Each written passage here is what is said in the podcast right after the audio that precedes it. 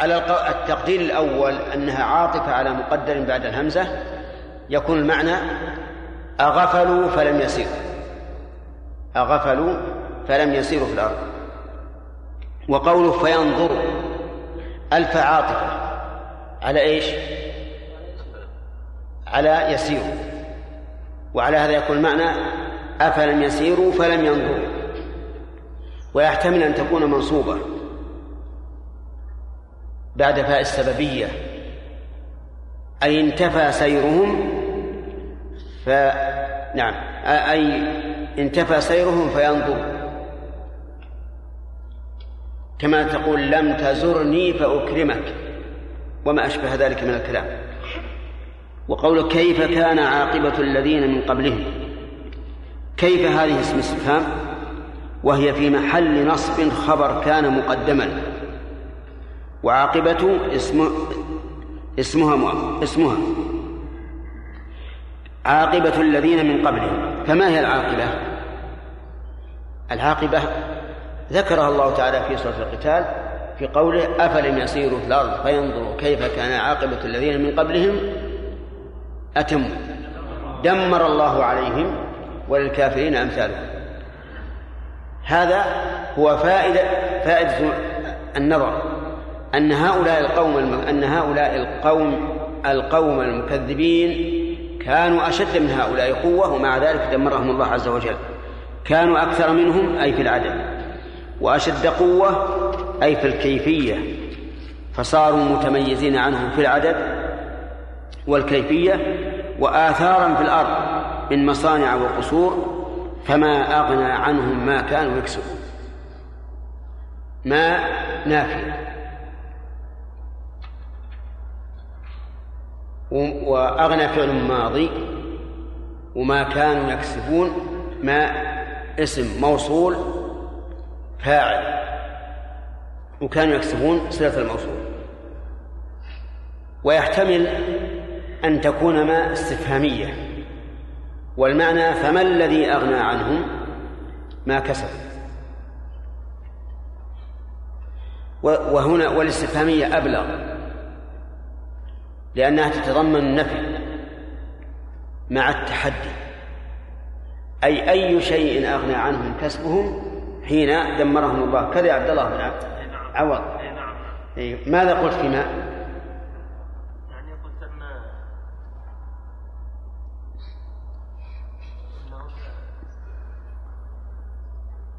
أن الظاهر نقول نعم نعم تقول صاحي صاحي وأنت بالأول نيل.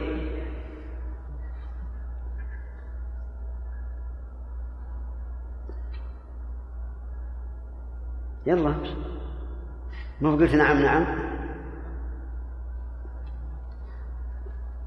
طيب هذا جارف عن يمين ماذا تقول؟ قلنا والله تصلح الاستفهامية وأن تكون منصوبة وأن تكون إيش؟ لا لا ما قلنا هذا هذا ما قلت. نعم نعم أحسنت بارك الله فيك.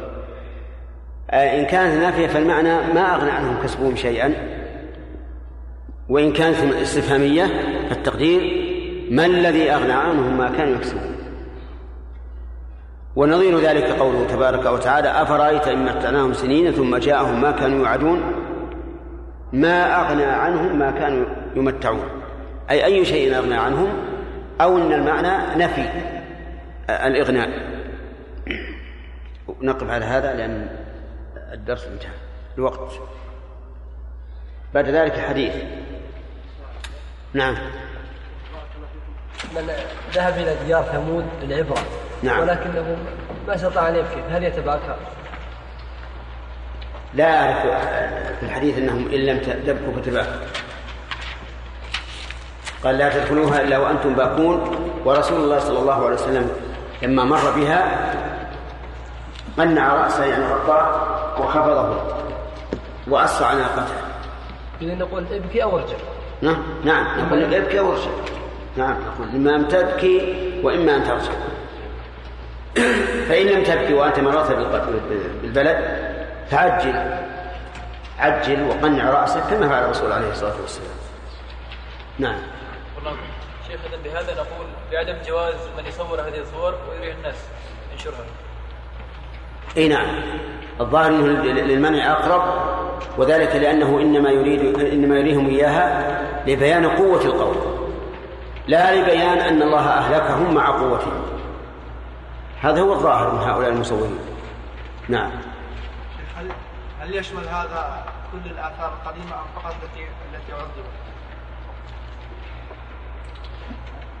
اذا نحن قرانا ايه تدل على المراد، أفلم يسيروا في الأرض فينظروا كيف كان عاقبة الذين من قبلهم دمر الله عليهم وللكافرين أمثالهم. نعم. ها؟ نعم.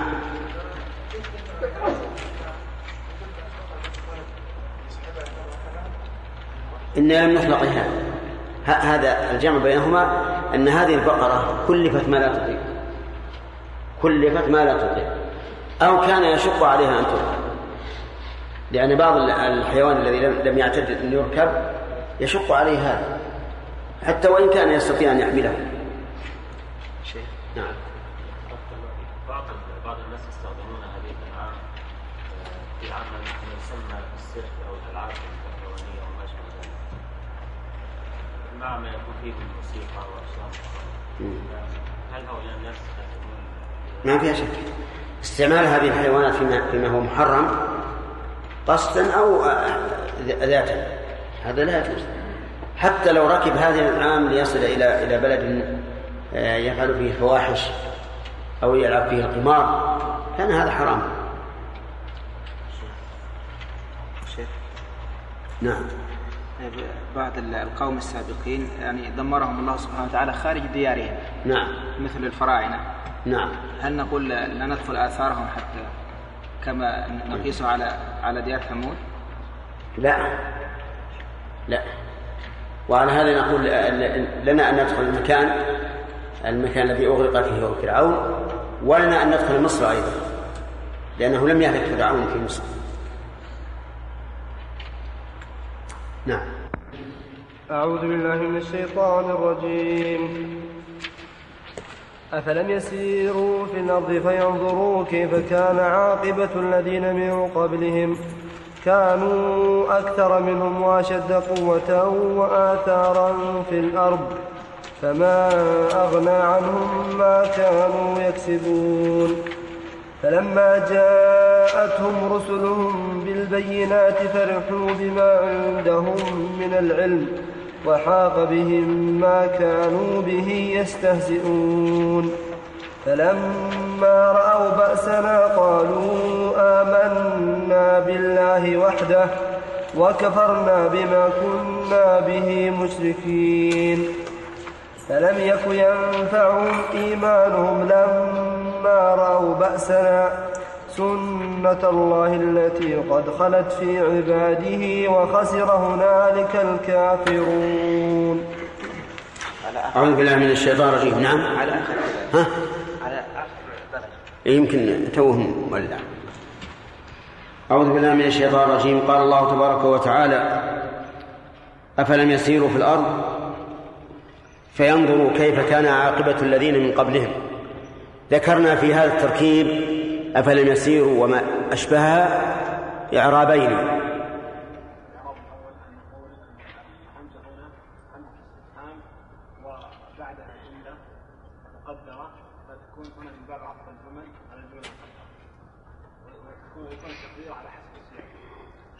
يقدر المحذوف بحسب. نعم نعم. الوجه الثاني التاء مؤخر عن موضعها والاصل فألم يسيروا وتكون الجمله معطوفه على مسألة. الثاني اسهل لان الاول قد يتعذر او يتعسر تقدير المحذوف، فاما هذه فهي سهله ليس فيها سوى مجرد زحلقه الفاء عن موضعها. وقولها فلم يسيروا في الأرض أي على الأرض، لأن فيل الظرفية ولو جعلنا فيل الظرفية في هذا السياق لكان معنى الآية أن يدخلوا في جوف الأرض، وهذا غير مراد قطعا، فتكون في بمعنى على، كقوله تعالى أأمنتم من في السماء أي من على السماء، وليس المراد أن الله في جوف السماء لأن ذلك مستحيل، وقد وسع كرسيه السماوات والأرض. وقالوا أفلم يسيروا في الأرض يشمل السير بالقدم والسير بالقلب، أما السير بالقدم فمعروف، وأما السير بالقلب فمعناه أن يتفكر الإنسان فيما مضى من تاريخ الأمم، وأصح مرجع نرجع إليه فيما مضى من سير الأمم هو القرآن الكريم.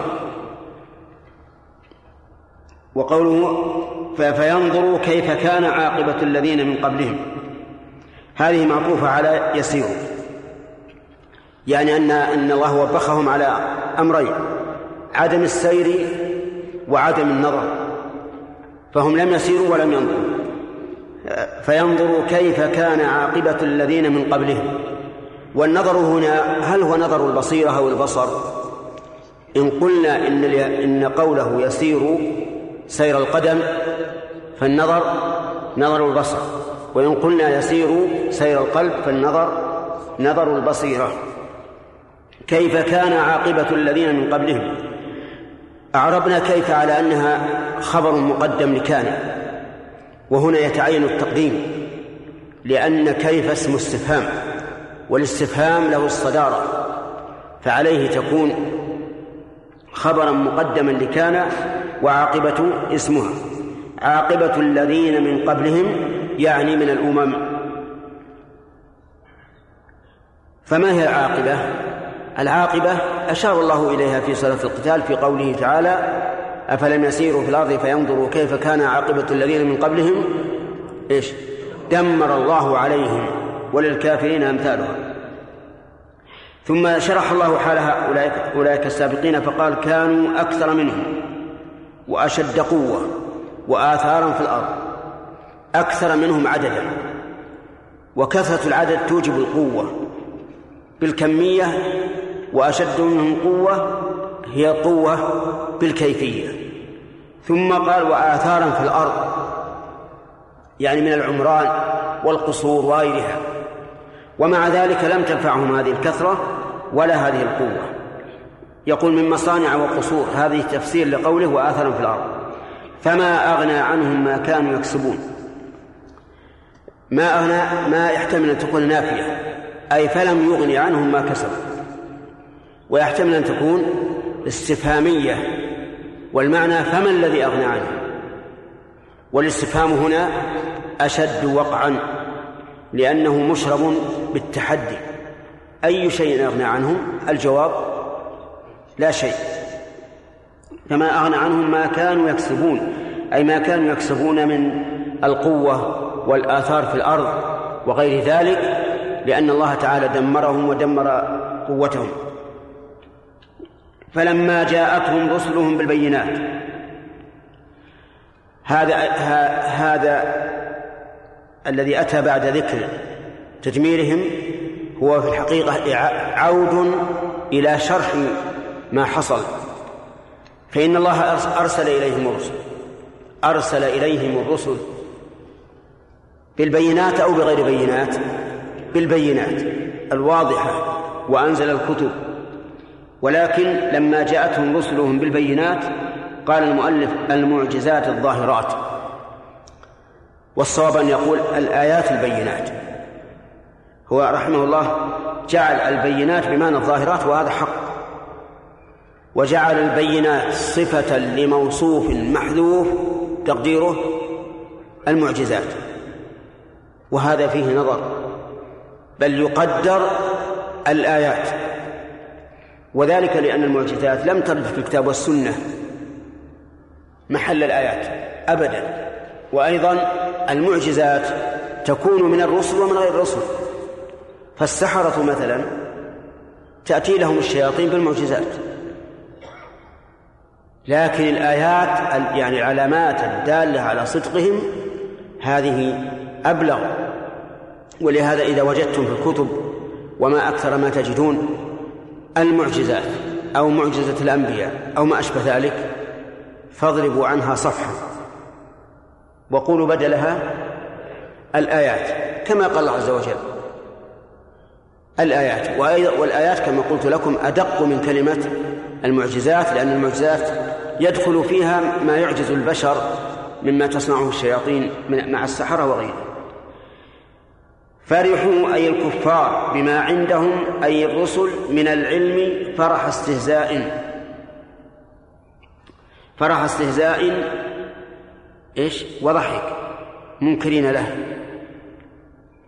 فلما جاءتهم رسلهم بالبينات فرحوا، الواو فاعل، فمن الفارح؟ يقول أي الكفار، وهذا صحيح، فرح الكفار بما عندهم من العلم.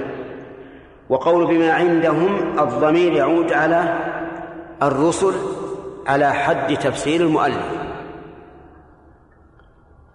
بما عند الرسل من العلم أي مما جاءوا به من البينات.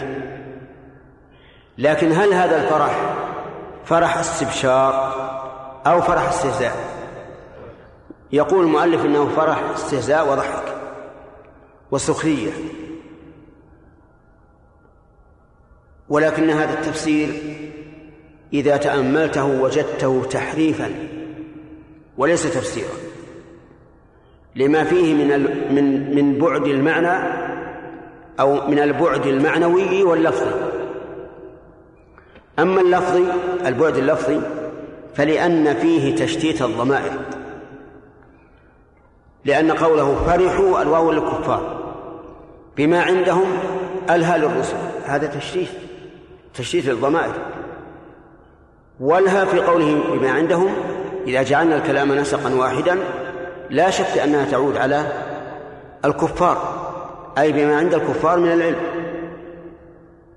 وأما المعنوي فلأن الفرح في الأصل استبشار، فإذا صرفناه عن معناه الظاهر إلى أن يكون فرح استهزاء كان هذا إخراجا للمعنى عما يدل عليه ظاهر اللفظ.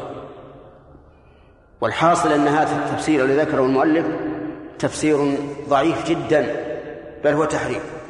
والصواب أن المعنى فرح الكفار بما عندهم أي بما عند الكفار من العلم، وقالوا نحن أعلم بما يصلحنا وما يصلح دنيانا وديننا الذي نحن عليه، فأنتم أيها الرسل سحرة مجانين، كما قال تعالى كذلك ما أتى الذين من قبلهم من رسول إلا قالوا إيش؟ ساحر أو مجنون. وإذا كانوا يعتقدون بألس... يعتقدون بقلوبهم أو يقولون بألسنتهم ما لا يعتقدون من أن الرسل سحرة مجانين، فإنهم لا شك سيجعلون ما عندهم من العلم هو العلم الحقيقي فيفرحون به. وعلى هذا فنقول الفرح هنا فرح بطر، فرح بطر واستبشار فيما يظنون أنهم على علم أعلى من علم الأنبياء عليهم الصلاة والسلام. فرحوا بما عندهم من العلم. ويعجب الإنسان أحيانا فيما يذهب إليه بعض العلماء من تفسير الآيات أو الأحاديث. الآن لو قرأت هذه الآية على إنسان عام فلما جاءتهم رسلهم بالبينات فرحوا بما عندهم من العلم، فعلى أي, فعلى أي شيء يتنزل الضمير في قوله بما عندهم عند هذا العام؟ على الكفار، فرحوا بما عندهم، والإنسان يفرح بما عنده لا بما عند غيره. فرحوا بما عندهم من العلم. وحاق بهم ما كانوا به يستهزئون. حاق يقول نزل، لكنها أعني حاق ليست كنزل من كل وجه، لأن نزل تكون بالخير وبالشر. نزل به الروح الأمين على قلبك، هذا خير ولا شر؟ هذا خير. لكن حاق لا تأتي إلا في الشر، لا تأتي إلا في الشر، فلا يقال حاق به القرآن أو حاق عليه القرآن كما يقال نزل عليه.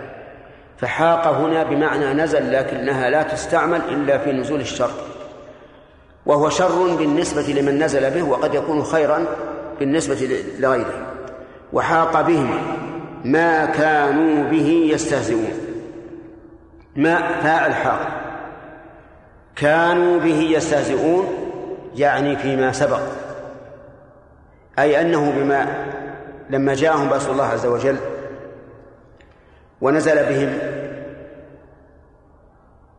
حاق بهم ما كانوا به يستهزئون فيما سبق، حيث كانوا يستهزئون بالرسل وبما جاءوا به وبالشرائع، بل ربما يستهزئون بالله عز وجل. انظر إلى قول الله تعالى: قل أبي الله وآياته ورسوله كنتم تستهزئون. يتبين لك أن الكفار يستهزئون بالله ويستهزئون بآيات الله ويستهزئون بالرسل، وحاق بهم ما كانوا به يستهزئون أي العذاب، يعني حاق بهم العذاب الذي كانوا يستهزئون به حين توعدتهم الرسل به فجعلوا يستهزئون. إيش العذاب الذي تقولون؟ أين هو؟ يستفهمون استهزاء. فلما رأوا بأسنا أي شدة عذابنا، رأوا بمعنى بأبصارهم، يعني رأوه رؤية العين، والبأس أشد العذاب. قالوا آمنا بالله وحده وكفرنا بما كنا به مشركين.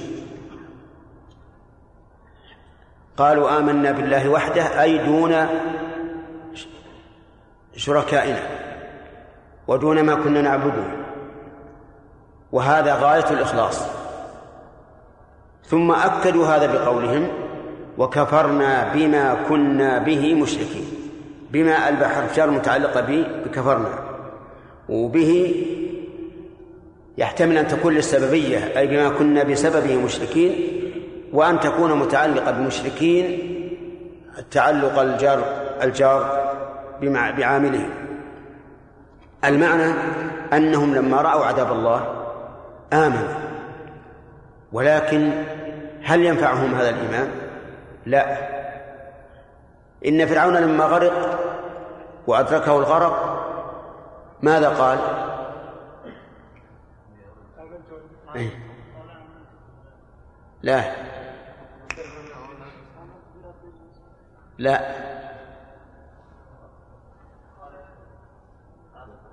يلا لا أحد يتكلم. أنت صح. قال آمنت أنه لا إله إلا الذي آمنت به بنو إسرائيل. ولكن ماذا قيل له؟ قيل له آل الآن، يعني أتؤمن الآن وقد عصيت قبل وكنت من المفسدين، فلم ينفعه إيمانه. وقال الله تعالى: وليست التوبة للذين يعملون السيئات حتى إذا حضر أحدهم الموت قال إني تبت الآن. هذا لا ينفعه لا تنفعه التوبة، لأنه رأى وشاهد، شاهد ما كان غيبا يكفر به، والإيمان عن مشاهدة لا يفيد، لأن كل إنسان يؤمن بما يشاهد ولو كان أكفر الناس. وإنما الذي يحمد عليه الإنسان وينجيه من عذاب الله أن يؤمن بالغيب، كما قال تعالى: الذين يؤمنون بالغيب. قالوا آمنا بالله وحده وكفرنا بما كنا به مشركين. قال الله تعالى: فلم يكن ينفعهم إيمانهم لما رأوا بأسا. لم يكن أصله لم يكن، لكن حذفت النون تخفيفا، وقد جاء الحذف وال والإبقاء في آيتين من كتاب الله، فقال تعالى في إبراهيم: ولم يكن من المشركين، وقال ولم يكن من المشركين، وهي جملة واحدة حذفت فيها النون وأبقيت. وهذا الحذف تخفيف وله شروط معروفة في كتب النحو. فلم يكن ينفعهم إيمانهم لما رأوا بأسنا.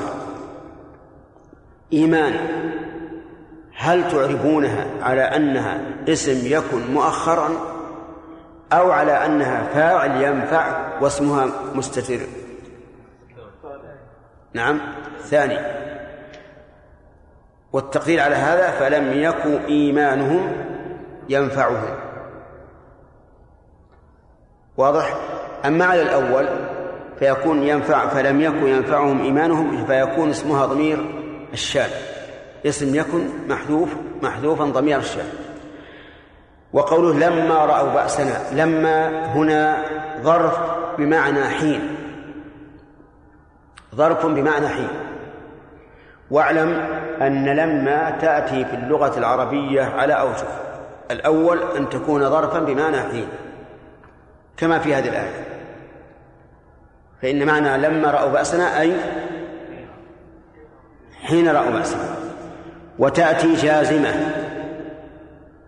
مثل قوله تعالى بل لما يذوقوا عذاب.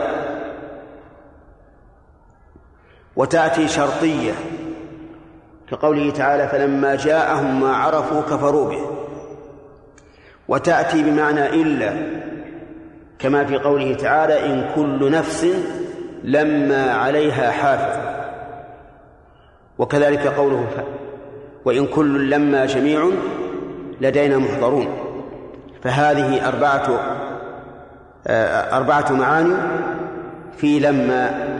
المعنى الأول آه. أي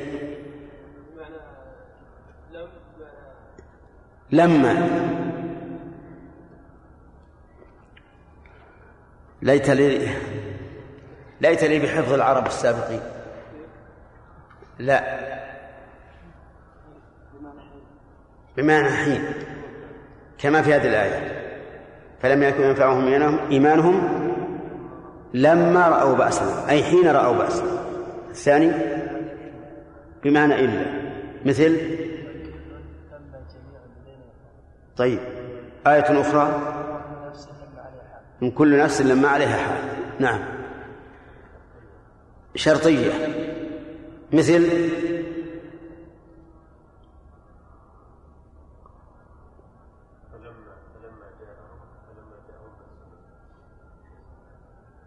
فلما رأوا بأسنا قالوا آمنا بالله وحده، صح. وكذلك فلما جاءهم ما عرفوا كفروا به. تأتي جازم مثاله بل لما يذوق عذاب. والفرق وهي للنفي أيضا، لما يذوق عذاب نفي، جازمه نافية. لكن الفرق بينها وبين لم أن لما تفيد قرب مدخولها، لما يذوق عذاب ولكن سيذوقونه قريبا، بخلاف لم فتأتي للنفي المطلق. لما رأوا بأسنا قال الله تعالى سنة الله التي قد خلت في عباده. سنة يقول المفسر نصبه على المصدر بفعل مقدر من لفظه. سنة بمعنى طريقة، أي هذه طريقة الله. وسنة في مثل هذا التركيب يجوز أن تكون مرفوعة أي سنة الله، على أنها خبر مبتدأ محذوف، أي هي هذه سنة الله. ويجوز أن تكون منصوبة، والمؤلف يقول إنه منصوبة على على بفعل مقدر من لفظه، أي سن الله بهم سنة سنة الله. عرفتم؟ ويجوز أن تكون مصدرا عامله محذوف لكنه مقدر من الجملة التي قبلها، لأنها لأن هذه العبارة بمعنى ما قبلها تماما، يعني سنة الله بمعنى ما قبلها، وهي أخذ المكذبين بالعذاب، فتكون منصوبة بمضمون الجملة لا بفعل مقدر. وما ذكره المؤلف رحمه الله وجه لا شك فيه. والمهم أن السنة بمعنى الطريقة. فما هي طريقة الله؟ طريقة الله تعالى إهلاك المعذبين، نعم إهلاك المكذبين وتعذيبهم، وأنهم لو آمنوا بعد نزول العذاب لم ينفعهم. التي قد خلت في عباده في الأمم ألا ينفعهم ألا ينفعهم الإيمان وقت نزول العذاب. هذه واحدة. والثاني أن يعذب المكذب، والثانية أن يعذب المكذبين. فالسنة التي استفدناها من هذه الآية شيئا، أولا إهلاك المكذبين، والثاني أنه لا ينفعهم إيمانهم إذا رأوا العذاب. قال وخسر هنالك الكافرون. خسر فسرها المؤلف بمعنى تبين خسرانهم لكل أحد، وهم خاسرون في كل وقت قبل ذلك. خسر هنالك الكافرون، معلوم أن هنالك ظرف مكان أو زمان، مكان، هذا هو الأصل، فهي اسم إشارة إلى المكان، وقد وقد تستعار إشارة للزمان، فتقول هنالك أي في ذلك الوقت. ومنه هذه الآية، انتبه الآن، إذا قلت فلان هناك، هذا ظرف إيش؟ مكان، وهذا هو الأصل. ولو قلت مثلا قدم فلان هناك، تشير إلى الوقت، صارت إشارة للزمان، لكن هذا خلاف الأصل.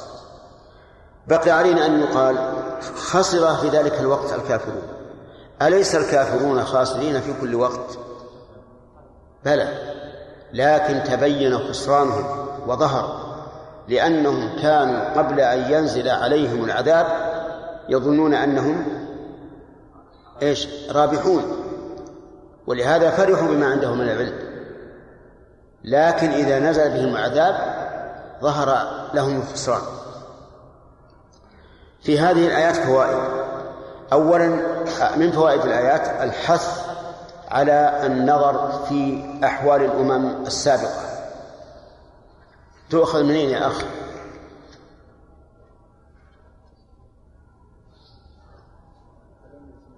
أفلم يسيروا في الأرض. وجه الدلالة أن الله وبخهم على عدم السير. ومن فوائدها أيضا أن السير في الأرض بالقدم إذا لم يصحبه النظر والاعتبار فإنه لا ينفع، لقول أفلم يسيروا فينظروا. طيب، يتفرع على هذا ما يفعله كثير من الناس اليوم من السير إلى ديار ثمود، حيث يسيرون بأبدانهم لكن لا يسيرون بقلوبهم ولا يعتبرون، بل يذهبون إلى هنالك للاطلاع على مآثر القوم، بل على آثار القوم الدالة على قوتهم، وهذا لا يجوز.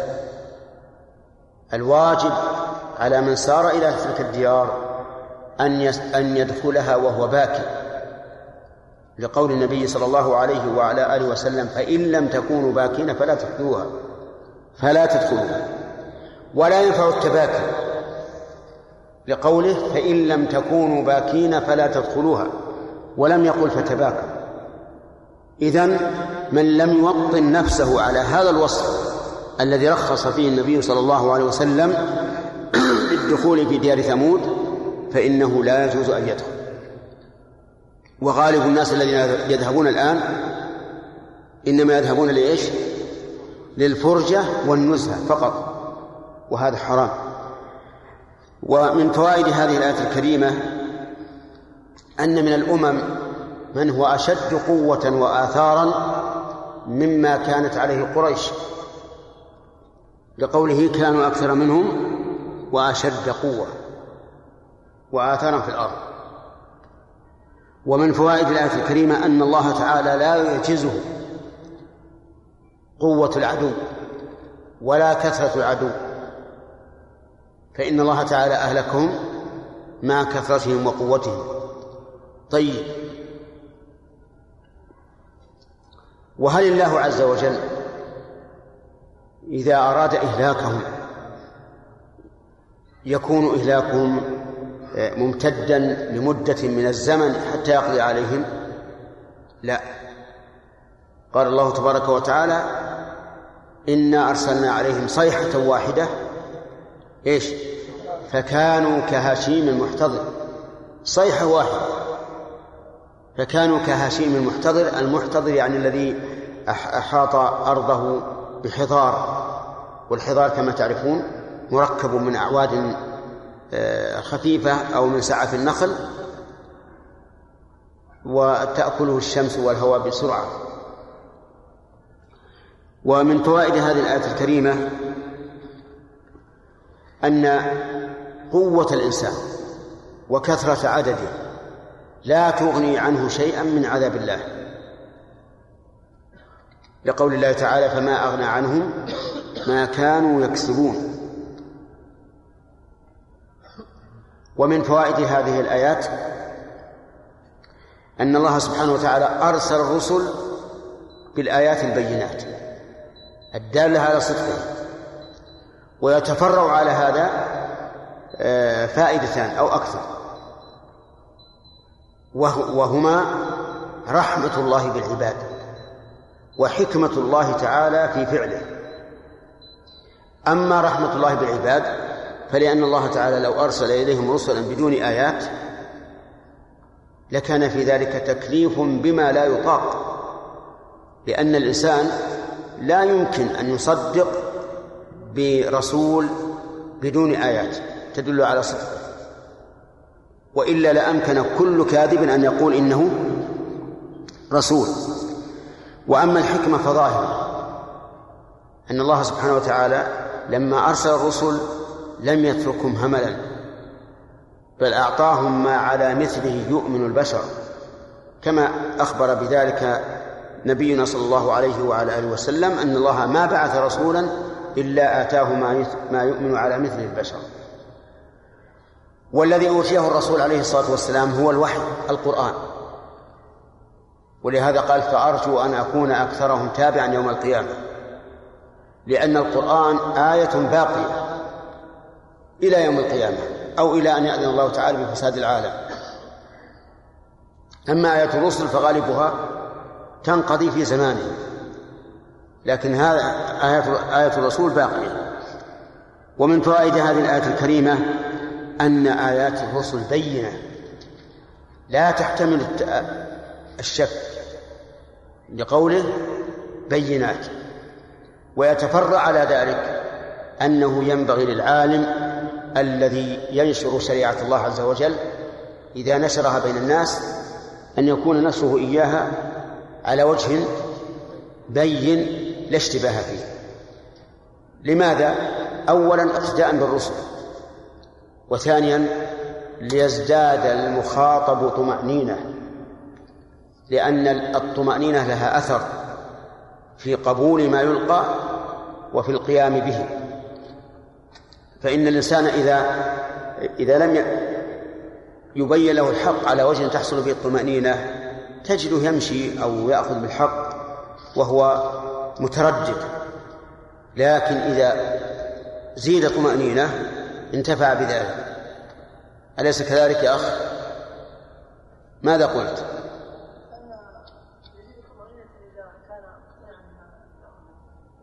هذا أول كلام قبل أن تلتفت إلى جارك، وبعد الالتفات ما أظن هذا قبل تنظر منه ماذا؟ ها؟ انتبه لنفسك قبل غيره. أظن انتهى الوقت، نكمل إن شاء الله باقي في الدرس السابق القادم إن شاء الله تعالى. نعم.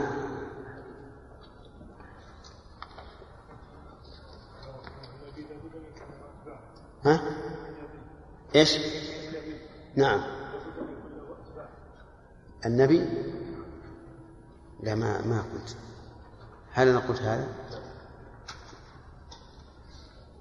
الرسول قال والنبي وليس معه أحد. نعم.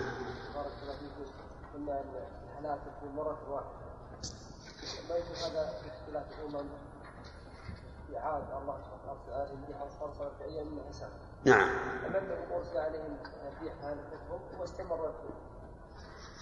لا أعاد الله سبحانه وتعالى أن أمد لهم في العذاب لأنهم يقولون من أشد منا قوة، فأرسل الله عليهم الريح التي هي أخف وألطف ما يكون فأهلكتهم.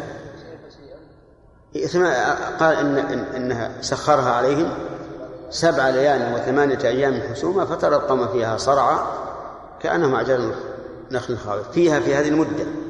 يعني يكون قد يكون بعضهم هلك في أول يوم، بعضهم في الثاني يوم، تبعا لما يكون من الملاجئ أو غيره. لا، لأنه أرسل, أرسل عليهم العقوبة على هذا الشيء. أي لا لا تنويها، لأن هذا هو الأصل. ويقال أن هذه وإن امتدت فهي من حين ابتدأ العذاب هلك من هلك. نعم.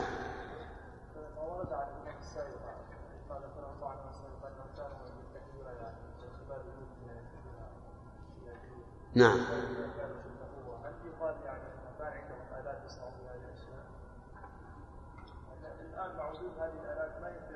هو يحتمل أنها آلات أو يحتمل أنه لكثرتهم كل واحد يمسك عمل ويقوم به. وتعرف أن الإنسان إذا, إذا اعتاد على عمل معين ولو كان شاقا صار سهلا عليه. نعم.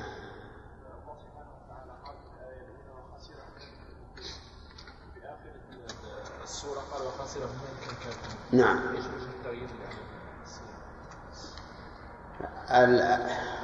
الفائدة من هذا هو بيان أن كل كافر هو مبطل ليس معه حق، وكل مبطل لا يقول إلا الباطل فهو كافر. يعني المبطل في كل أحواله هذا كافر، يعني ليس معه شيء من الحق، والكافر مبطل ليس معه شيء من الحق أيضا. فاختلاف التعبير لزيادة المعنى، كما يكون أيضا في اختلاف القراءات أحيانا في قول الله تبارك وتعالى لا تذكروا بوة غير بوتكم حتى تستأنسوا، وفي أخرى قراءة تستأذنوا، لا إن جاءكم فاسق بنبأ فتبينوا، في قراءة فتثبتوا، فتكون القراءة هذه مفسرة للقراءة الثانية. في رسم القرآن سنة الله، سنة أتت مطلوبة، يعني شجرة أتت سورة الدخان مطلوبة، أن الأسماء تكون هاء تأنيث. إيه. أفهمت سؤاله؟ يقول سنة أتى فيها مفتوحة، والقاعدة أنها مربوطة لأنها لمفرد، فيقال إن الرسم العثماني ليس على القواعد المعروفة الآن، بل هو توقيت. وقد اختلف العلماء رحمهم الله هل يجب أن يرسم القرآن بالرسم العثماني أو لا يجب، أو يفصل بين أن يلقن التلاميذ الصغار أو الكبار، على ثلاثة أقوال. القول الأول أنه لا يجوز أن يرسم القرآن إلا بالرسم العثماني على كل حال، حتى وإن كنت تعلم الصبيان فعلى الرسم العثماني، فتكتب إن الصلاة كانت على المؤمنين كتابا موقوتا، تكتب الصلاة بالواو حتى وإن كنت تدرس صبيا اتباعا للرسم. أقيموا الصلاة وآتوا الزكاة، إيش؟ الصلاة بالواو والزكاة بالواو، لأن هذا هو رسم العثماني. وقال بعضهم بل لا يجب، لأن الرسم العثماني حين رسم المصحف صادف أنه على هذا الوجه، ولو كان الرسم العثماني على غير هذه القاعدة لكتب بحسب القاعدة التي كان في ذلك الوقت. فالمسألة ليست توقيفية، لكن صادف أن الرسم في ذلك الوقت على هذا الوجه فرسم القرآن عليه، وذلك لأن القرآن لم ينزل مكتوبا حتى نقول لا بد أن يكون كما كتب، بل نزل مقروءا. وقاعدة الرسم تختلف من حين لآخر، وهذا القول له وجه قوي،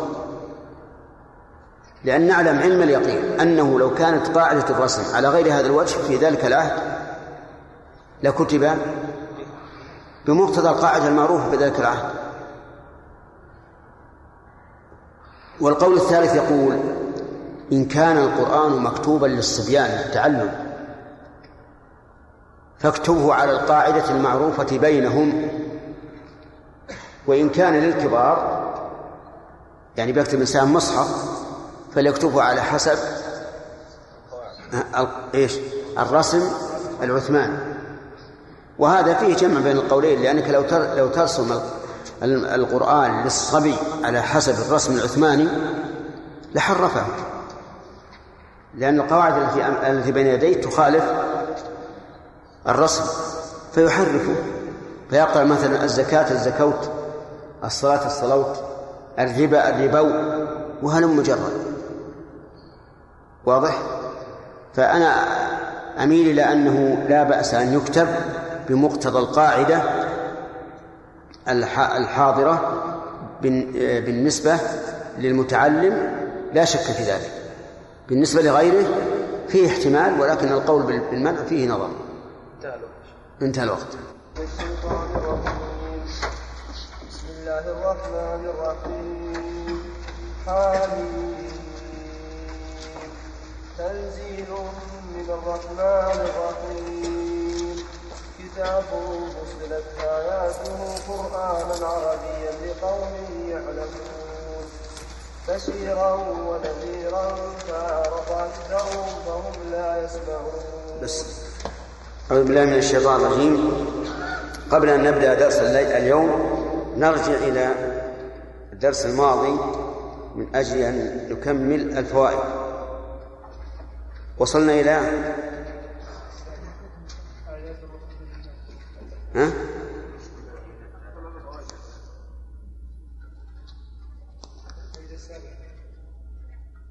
فلما جاء في مسلم البينات ها؟ لا أنا بي... ال... ال... ال... الآية اللي وقفنا عليها أي خبر، لكن الفوائد وش آخر ما كتبت يحيى؟ كلما جاء في مسلم البينات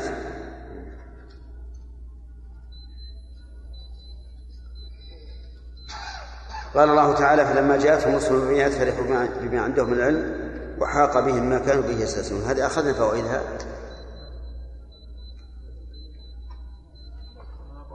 طيب ما طيب وهي طيب من فوائد من فوائد هذه الآية فلما جاءتهم رسلهم بالبينات بيان حكمة الله عز وجل ورحمته، إثبات حكمة الله ورحمته، وذلك أنه جعل الآيات التي تأتي بها الرسل آيات بي... آيات بينات حتى لا يبقى حجة. ومن فوائدها أن الكفار يفخرون بما عندهم من العلم ولو كان باطلا، لقوله فرحوا بما عندهم من العلم. وهذا الذي كان فيما سبق موجود الآن، فإن بعض أولئك القوم الذين آتاهم الله من علم الدنيا ما آتاهم تجدهم يفرحون بها ويقول هي خير من علم أولئك المقوقعين على أنفسهم ويعنون بهم علماء الشريعة. ومن فوائد هذه الآية الكريمة التحذير البالغ من رد ما جاءت به الرسل، لقوله وحاق بهم ما كانوا به يستهزئون. ثم قال تعالى فلما رأوا بأسنا إلى آخره. من فوائد هذه الآية الكريمة أن أولئك القوم المكذبين للرسل إذا رأوا العذاب قالوا آمنا. والمثال على ذلك فرعون لما أدركه الغرق قال آمنت أنه لا إله إلا الذي آمنت به بنو إسرائيل. ومن فوائدها أن هؤلاء الذين يؤمنون بعد أن نزل بهم العذاب لا يستفيدون من إيمانهم شيئا، لقوله فلم يكن ينفعهم إيمانهم لما رأوا بأسنا. ومن فوائد الآية الكريمة أن سنة الله عز وجل في العباد واحدة، فإنه لا يحابي أحدا لغناه أو لفقره أو لغير ذلك، بل إن أكرم الخلق عند الله أتقاهم، لقوله سنة الله التي قد خلت في عباده. ومن فوائد هذه الآية الكريمة تحذير أو التحذير من تكذيب الرسل، وأن من كذب الرسل فإنه سيناله ما نالهم من العذاب، سيناله ما نالهم, ما نالهم أي ما نال الأمم السابقة من العذاب. ومن فوائدها أيضا ظهور الخسران لهؤلاء المكذبين قبل أن يموتوا، بقوله وخسر هنالك، أي حين جاءهم البأس تبين لهم الخسران وخسر هنالك الكافرون. ثم قال تبارك وتعالى بسم الله الرحمن الرحيم إلى آخره. البسملة تقدم الكلام عليها كثيرا، وبينا أنها آية من كتاب الله، ولكنها ليست آية تابعة للسورة التي بعدها ولا التي قبلها، بل هي آية يبتدأ أو يؤتى بها لابتداء السور ما عدا سورة براءة. أما أما معناها فإن الإنسان يقول أبتدئ بكل اسم من أسماء الله، وإنما جعلنا المعنى بكل اسم من أسماء الله لأن الاسم مفرد مضاف، والمفرد المضاف يفيد العموم، كل مفرد مضاف إلى معرفة فإنه يفيد العموم. ألم تروا إلى قول الله تعالى وإن تعدوا نعمة الله لا تحصوها. نعمة الله لو نظرنا إلى لفظها لقلنا إنها واحدة، لكنها كثيرة لا تحصى، فتكون فيكون هذا المفرد الذي أضيف يكون للعموم، وهذه هي القاعدة كل مفرد مضاف لمعرفة فإنه مفيد للعموم. ولهذا قلنا بكل اسم من أسماء الله. والرحمن الرحيم صفتان للفظ الجلالة، لكن الأولى روعي فيها الوصف والثانية روعي فيها الفعل وهو إيصال الرحمة. أما متعلق هذا الجار المجرور فإنه محذوف ويقدر مؤخرا مناسبا للمقام، محذوف ويقدر مؤخرا مناسبا للمقام. فإذا كنت تريد أن تقرأ فقلت بسم الله الرحمن الرحيم قدر أقرأ، وإنما اختير ذلك أي اختير أن يكون فعلا لأن الأصل في العمل الأفعال، ولهذا يعمل الفعل بلا شرط، والأسماء التي تعمل عمل الفعل لا بد لها من من شروط كما هو معروف في علم النحو. وإنما اخترنا أن يكون متأخرا لفائدتين، الفائدة الأولى تيمنا بذكر اسم الله، والفائدة الثانية إرادة الحصر، لأنه إذا تأخر العامل كان ذلك حصرا. فإذا قلت زيدا أكرم، المعنى لا تكرم غيره، لكن لو قلت أكرم زيدا لم يمتنع أن تكرم غيره. إذن أخرناه لفائدتين، الفائدة الأولى تيمنا بذكر الله عز وجل، والثاني إفادة الحصر. وقدرناه مناسبا لأنه أبين للمقصود، فلو قال قائل بسم الله أبتدئ قلنا صحيح، لكن لا تبين المراد كما تبينه بسم الله أقرأ، وذلك لأن الابتداء يكون للقراءة ولغير القراءة، فلهذا اختير أن يكون إيش مناسبا للمقام. والخلاصة الآن أين متعلق جار ومجرور؟ نقول هو محذوف فعل متأخر إيش مناسب للمقام. قال الله تعالى حاميم، وقال المفسر الله أعلم بمراده به. وهذا هو الأدب مع كتاب الله وسنة رسوله صلى الله عليه وعلى آله وسلم، أن الذي لا تعرف معناه قل الله أعلم بمراده به،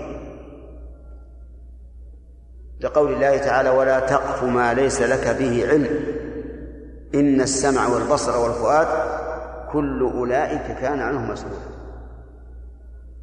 ولكن قد يقول قائل إننا نعلم أنه لا معنى لهذه الحروف الهجائية التي توجد في كثير من السور، نعلم ذلك بدلالة القرآن، فقد قال الله تعالى نزل به الروح الأمين على قلبك لتكون من المنذرين إيش بلسان عربي مبين. واللسان العربي لا يكون, لا يكون التعبير بمثل هذه الحروف له معنى في حد ذاته. لو قلت ألف باء جيم حاء خاء ما له معنى، فإذا لم يكن لها معنى بمقتضى اللسان العربي قلنا إن قوله حاميم وألف لام ميم وألف لام راء وما أشبهها ليس لها معنى في حد ذاته. يرد على هذا إذا لم يكن لها معنى صارت لغوا، وكلام الله تعالى لا لغو فيه، فيقال إنها ليست لغوا، وإنما المراد إقامة الحجة على أولئك المشركين حيث عجزوا عن عن الإتيان بمثل القرآن ولا بآية واحدة، عجزوا. مع أن هذا القرآن هل أتى بحروف لا يعرفونها حتى يعتذروا ويقولوا إنه جاء بحروف ليست معروفة لنا؟ الجواب لا، القرآن جاء بحروف يعرفونها. قال الشيخ الإسلام رحمه الله ولذلك لا تكاد ترى سورة مبدوءة بهذه الحروف إلا وبعدها ذكر القرآن، وابدأ من أول البقرة إلى أن تأتي إلى آخر السور المبدوءة بهذه الحروف تجد أن بعدها ذكر القرآن، إشارة إلى أن هذا القرآن الذي أعجزكم معشر العرب كان من هذه الحروف التي تكونون منها كلامكم. وهذا الذي ذهب إليه شيخ الإسلام رحمه الله واضح جدا. وأما القول بأنه ليس له معنى فقد قاله مجاهد بن جبر أعلم التابعين بكتاب الله عز وجل، قال تنزيل من الرحمن الرحيم كتاب فصلت آياته. قال المؤلف رحمه الله المفسر تنزيل مبتدأ، كتاب خبر، ولو قيل بالعكس لكان أوضح، لو قيل كتاب من كتاب فصلت آياته تنزيل من الرحمن الرحيم، لأنه يخبر بالمعنى عن الذات ولا يخبر بالذات عن المعنى، هذا الأصل. فتقول زيد قائم، قائم خبر، ولا تقول زيد خبر. لكن ما ذهب إليه المؤلف من الإعراب له وجه، يعني ليس ليس باطلا، لكن لو قيل إن تنزيل هو الخبر مقدم وكتاب مبتدأ مؤخر لكان أو أو أوضح وأبين. تنزيل من الرحمن الرحيم، من يعني به؟ يعني به الرب عز وجل، أي تنزيل من الله الرحمن الرحيم، لكنه أتى بهذين الاسمين الكريمين إشارة إلى أن القرآن رحمة، لأن إنزاله من مقتضى رحمة الله عز وجل. أليس من الممكن أن يقال تنزيل من الله من الله؟ نعم كما جاء في آية أخرى، لكنه قال من الرحمن الرحيم إشارة إلى أن هذا القرآن نزل إيش بمقتضى رحمة الله عز وجل، وأن الله رحمة به العباد. والرحمن الرحيم اسمان من أسماء الله، من أشرف أسماء الله عز وجل، ويأتيان مقترنين ويأتيان منفصلين بعضهما عن بعض، فإن انفصل فكل واحد متضمن معنى الآخر. فقوله الرحمن على العرش استوى هذا منفرد عن الرحيم، فيتضمن الصفة والفعل، أي أن الله تعالى موصوف بالرحمة الواسعة، وهو سبحانه وتعالى يرحم بهذه الرحمة من شاء من عباده. وفي قوله وهو الغفور الرحيم أيضا نقول الرحيم هنا تشمل الوصف والفعل، لأنها انفردت عن الرحمن. أما إذا اجتمع الرحمن والرحيم كان كانت الرحمن للصفة والرحيم للفعل، ولهذا جاءت الرحمن على وزن فعلان، وهذا الوزن في اللغة العربية يقتضي الامتلاء